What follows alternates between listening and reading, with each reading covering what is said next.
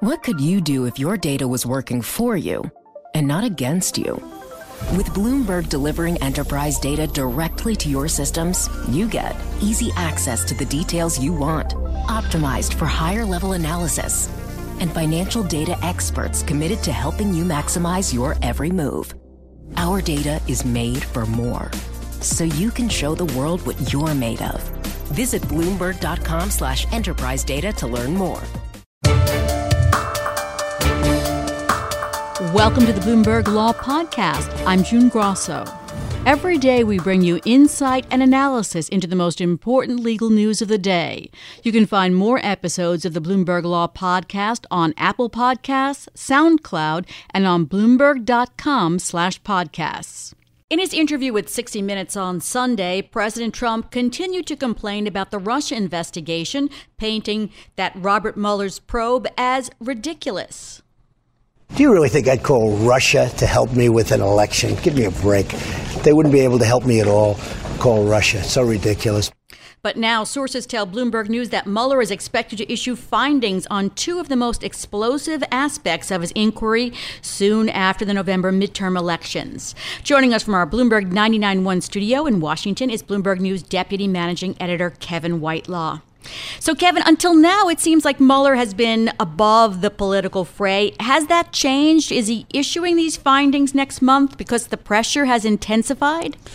Well, I, I think um, you know he's obviously been working now in this probe for almost a year and a half. So I think some of this is the natural run of things, and and we knew that he was largely going to be trying to avoid doing anything really splashy in in the period right before the midterms. But um, our sources are making it clear that he's um, sort of wrapped up elements of his key elements of his probe, or is about ready to, and and is is ready to to move ahead. There's still a few things that could possibly get in the way of it, so the timing is a little unclear. And what also remains unclear is what exactly he's going to do. Um, we don't know whether this is going to be uh, public indictments or whether it's going to be a private report to the man who oversees his probe, Deputy Attorney General Rod Rosenstein. And, and that report may or may not become public. That is going to be in Rosenstein's hands. So tell us about the two aspects of his inquiry.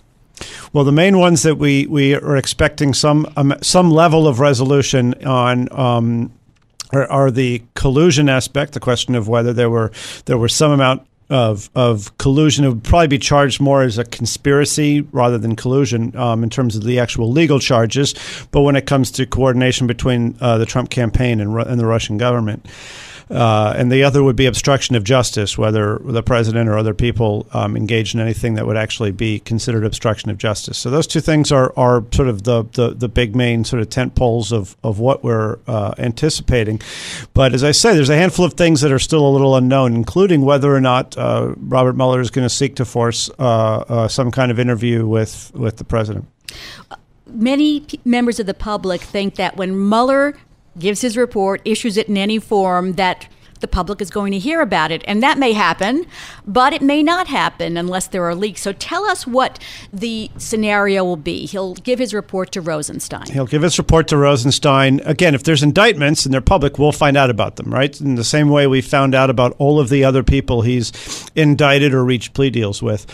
Um, but, uh, it, you know, if he decides to stop short of that, he might still say that the president did something wrong. Um, there's a lot of Justice Department uh, guidelines that suggest you can't indict a sitting president. Right. So that would leave with Mueller with the uh, ability to basically say, "Here's what here's what my findings are" to Rod Rosenstein, and it would be up to Rosenstein to decide whether to relay those to Congress, which would be then uh, possible. You know, could could consider whether there's a, a penalty necessary, impeachment or, or whatever. One of the key things here now is going to be obviously whether the Democrats can win a chamber of uh, Congress in the upcoming election. If they take over the House uh, next year, that would actually give them subpoena power and would put them in position to find out what's in uh, Mueller's report, whether or not Rod Rosenstein uh, decides to release it. So uh, we're in a slightly uncharted territory with a number of these elements as to exactly how this is going to proceed.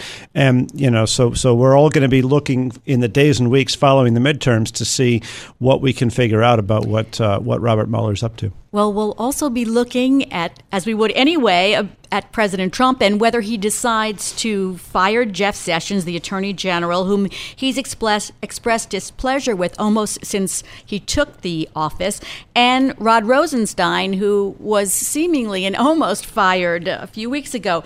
So, explain what could happen if one or both of those people are fired before Mueller gives his report. Well, that's right. If if Jeff Sessions is um, is pushed out, whether he's fired or, or leaves, um, that would uh, mean that whoever Trump uh, puts in the place as acting attorney general could actually then take over the supervision of Mueller's probe, and and then could decide how to handle it. So uh, in that in that event, it would not be Rosenstein deciding what to do with the report, but somebody else. We don't know who that person would be.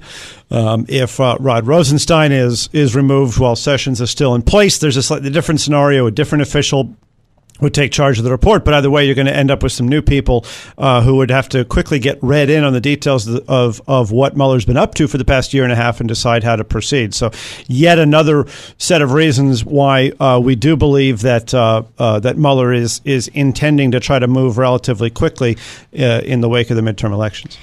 Uh, in addition, let's just talk a moment. We only have a minute here about Michael Cohen. In an AP interview, Trump said that Cohen was lying when he testified that Trump ordered hush payments in violation of campaign finance laws. Do you know what's happening with Cohen? Well, at this point, we believe Cohen has been cooperating with with uh, prosecutors up in New York. That whole thing has been a separate probe related to Cohen's activities and some of the other campaign activities and hush money payments and those kinds of things, entirely separate from Mueller. But we also believe that Cohen has been meeting with Mueller's team as well. Where, uh, but you know, obviously, in terms of the details of what he's providing, that still remains unknown. All right, thanks so much, Kevin. That's Bloomberg News Deputy Managing Editor Kevin Whitelaw. We're live from the Bloomberg Interactive Broker Studio. Last night, Supreme Court Chief Justice John Roberts made a rare public appearance at a lecture series at the University of Minnesota where he stressed the importance of an independent court. Now, the court has from time to time erred and erred greatly. But when it has, it has been because the court yielded to political pressure, as in the Korematsu case shamefully upholding the internment during, during World War II of Japanese American citizens. Joining me is Steve Sanders, a professor at Indiana University Maurer School of Law. Steve, after the bitter partisan fight over Kavanaugh's confirmation, other justices have also talked about how the court is not political, not partisan. Now the chief repeats the theme he's spoken of many times before, and he quoted from Kavanaugh calling him our newest colleague. Will this do anything to reassure those who are concerned about the court? Uh, I'm not sure it will, uh, June, only because probably relatively few people, other than your listeners and uh, uh, some people who catch it online, will even see the Chief Justice's comments. Um, you know, far more pervasive has been uh, the fight over Kavanaugh, and, and I think we, we have to draw a distinction here between how the court operates and how it makes decisions. That's really, I think, what the Chief Justice was talking about, and we can debate whether that's political or not. Um, but you know what we're really talking about is the expectation of uh, who will get on the court and what kinds of people we want on the court. I, I think the actions of President Trump in promising a justice who would vote a particular way on particular cases, as well as the actions of people like Mitch McConnell, who prevented President Obama from getting a pick and instead, you know, paved the way for uh, President Trump now to have two picks. I think those actions simply speak much more loudly about the uh, perceived politicization of the court and uh, unfortunately do more damage and further undermine this idea that the Supreme Court uh, really does uh, accept arguments and consider law and make decisions without any sort of political preconceptions. In answering the law students' questions, Roberts said that criticism of his opinions don't doesn't have an effect on him. Quote, "The good thing about life tenure is it really doesn't bother you very much." And that brings up the next issue, the renewed calls for term limits for the justices. Many legal scholars favor term limits. How do you feel? You know, I, I've gone back and forth. I, I, I have academic friends who are very much uh, fans of the idea, and for a long time I thought, well, it, it can't hurt. The, the the idea behind life tenure for all federal judges, including Supreme Court justices, has always under, been understood to be to assure their independence, to assure they couldn't be voted out or removed because they do something that is unpopular. Um, life tenure, or I'm sorry, a term limit simply sets a set period period of time. It doesn't make any judgments about um, uh, uh, uh, the correctness or the wrongness or the controversial nature of a justice's decisions.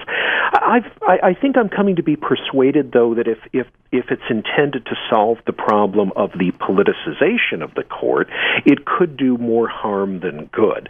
Um, one of the most common proposals is an 18 year term, and that's um, uh, designed to assure that basically during each four year presidential term, there would be two vacancies. Each each uh, presidential term would have two appointments to the Supreme Court.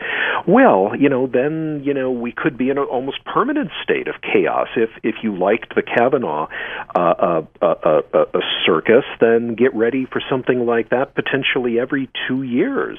a fight like that, it seems to me, perhaps in retrospect, that the court has done the best or has been the least controversial um, in the public minds, has been the the, the uh, a political football less during periods when the membership of the court has been very stable, when we haven't had uh, frequent turnover and frequent nomination fights. Let's talk about the the ways, if it is decided and people are in favor of it and legislators are in favor of it, the ways that the limit to limit the terms of justice is a constitutional amendment or legislation. And constitutional amendment would require two thirds approval of the House and Senate, as well as three quarters of the states. Is that even plausible nowadays? Should we just go on to the next thing? I, I don't think anyone thinks that a, a constitution, you know, it, it, the, the nature of our politics seems to be such that I don't think any anybody believes you could get two thirds of the both houses of Congress and three quarters of the states to agree on anything. Um, the constitutional amendment process was intended to be difficult. To we don't want to change a fundamental thing like the Constitution lightly, but it's become virtually impossible. Um, I'm just not really sure. I, there have been arguments made that you could do term limits through ordinary legislation, just a majority of Congress and the president's signature. I think that's highly debatable. I haven't uh, looked closely enough or in depth enough about it, I guess, to determine. The, the argument is basically well, it doesn't cut against the idea that the principle enshrined in the Constitution, uh, tenure for good behavior, uh, other generally understood to be life tenure, uh, was meant to assure independence. Term limits don't cut against independence, they just essentially define what the office is. That would certainly go against uh, sort of generations of thinking about what life tenure means for federal judges. Um, you know, the argument may continue to be developed, and maybe um, uh, maybe someone will be persuaded that you could do this through legislation. Um, I, I, think it would be I, I, I think it would be a difficult argument, though. Steve, if let's just say if you did do, do it through legislation, what, how would it affect other lifetime judicial appointments? Would you have to do it across the board? Well, you wouldn't have to. Uh, you know, most people, you know, the, the the work that the federal district judges do, and for the most part that the federal courts of appeal do, is not nearly so much in the public eye as the Supreme Court is, and and those judges all have life tenure as well. Um, I, I think if you started having term, given the number of judges that we have, if you started term limiting them, the, the just the process of replacing uh, the the sheer number the, the hundreds of federal judges you have on, on a rotating basis, on a regular basis, would be so um, inefficient and would be so disruptive to the work of those courts. I don't know that anyone is posing that idea seriously. The thing about the Supreme Court is that its word is final. It interprets the Constitution. The other courts, the lower courts, by and large, follow the guidance of the Supreme Court. So, to the extent that it's felt that it's necessary to have fresh blood, to uh, prevent entrenched points of view, um, to assure some turnover and some political accountability. I think it makes sense to be talking about it for the Supreme Court. All right, thanks much so much. more so than it does for the lower courts. Thanks, Steve. That's Steve Sanders. He's a professor at Indiana University Maurer School of Law. Thanks for listening to the Bloomberg Law Podcast. You can subscribe and listen to the show on Apple Podcasts, SoundCloud, and on Bloomberg.com slash podcast. I'm June Grosso. This is Bloomberg.